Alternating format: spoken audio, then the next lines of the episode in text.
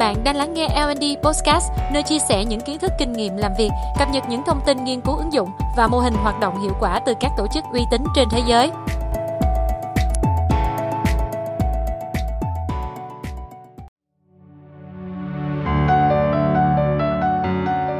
Chào các bạn, tôi là Hồng Anh. Trong tập podcast ngày hôm nay, chúng ta sẽ cùng tìm hiểu về những bí kíp giúp bạn ngăn chặn cảm xúc, lớn át việc ra quyết định từ đó có thể đưa ra những quyết định đúng đắn và chính xác hơn. Năm 2004, các nhà nghiên cứu Nhật Bản đã mời một nhóm tham gia thí nghiệm xem một trong ba thể loại video, video cảnh phim buồn, video cảnh rác thải gây khó chịu và video mang tính trung lập về cảnh thiên nhiên. Người tham gia được chia thành hai nhóm, mỗi nhóm nhận được vài chiếc bút đánh dấu highlight và thực hiện theo yêu cầu.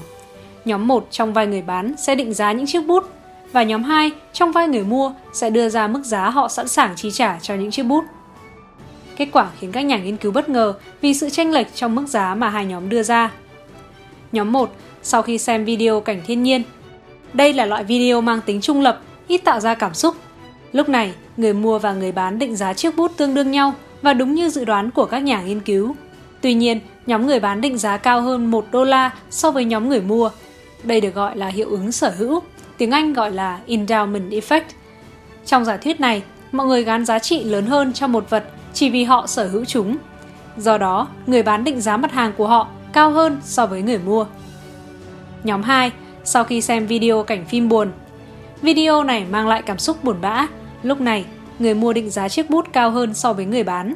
Lý do là nỗi buồn khiến cho người ta cảm thấy lo lắng và phát sinh nhu cầu cần mua thêm, dẫn đến tâm lý sẵn sàng trả giá cao hơn.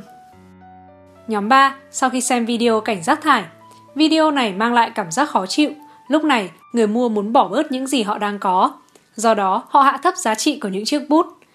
Như vậy, qua thí nghiệm trên, chúng ta hiểu ra rằng cảm xúc ảnh hưởng đến việc ra quyết định của chúng ta. Nhưng những cảm xúc đó ảnh hưởng tiêu cực hay tích cực là do chúng ta lựa chọn. Dưới đây là các tips để điều phối cảm xúc hiệu quả khi cần ra quyết định. 1. Nhận định đúng cảm xúc của bạn hãy dừng lại vài phút, hít thở thật sâu và tự hỏi bản thân về cảm xúc của bạn. Nếu đó là cảm giác tiêu cực như sợ hãi, lo lắng hay thậm chí là quá tích cực, hãy dừng lại một thời gian và bình tĩnh lại để tránh đưa ra những quyết định bồng bột. Đôi khi, có những quyết định bộc phát từ tiềm thức hay linh cảm lại đúng đắn hơn.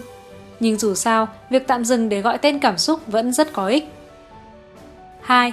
Ra quyết định tại thời điểm thể chất và tinh thần đều tốt. Nếu có thể, hãy suy nghĩ về các quyết định quan trọng sau khi bạn đã được nghỉ ngơi đầy đủ, có đầu óc tỉnh táo và nhiều năng lượng. 3. Hãy thu thập đầy đủ dữ kiện để có thể ra quyết định chính xác nhất có thể. 4. Đừng tìm kiếm sự hoàn hảo vì mọi quyết định đều có rủi ro. 5.